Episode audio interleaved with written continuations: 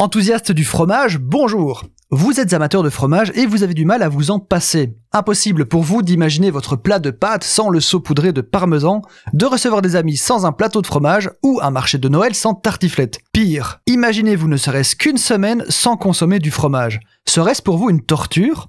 Si la réponse est oui, vous souffrez peut-être d'une addiction au fromage.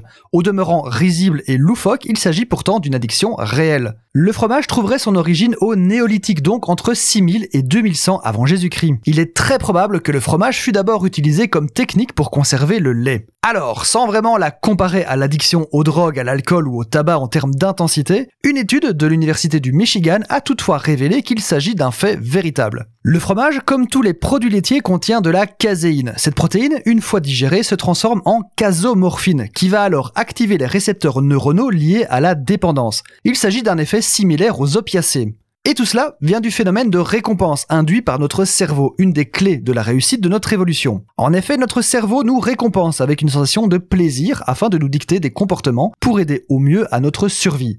C'est pour ça que c'est agréable de boire quand on a soif, de manger du sucre ou même de manger tout court. Même chose pour la sexualité ou l'appréhension du danger par exemple. Il s'agit d'un système fonctionnel tout à fait indispensable à notre survie car il va renforcer ou supprimer des habitudes chez l'être humain ou l'animal. Et c'est ce système qui occupe une place centrale dans l'addiction.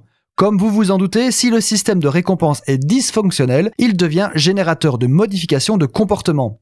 Ce détournement résulterait de modifications neurobiologiques causées par la consommation chronique de substances addictives, comme les drogues et le tabac, ou plutôt dans le cadre de notre podcast de sucre ou de fromage.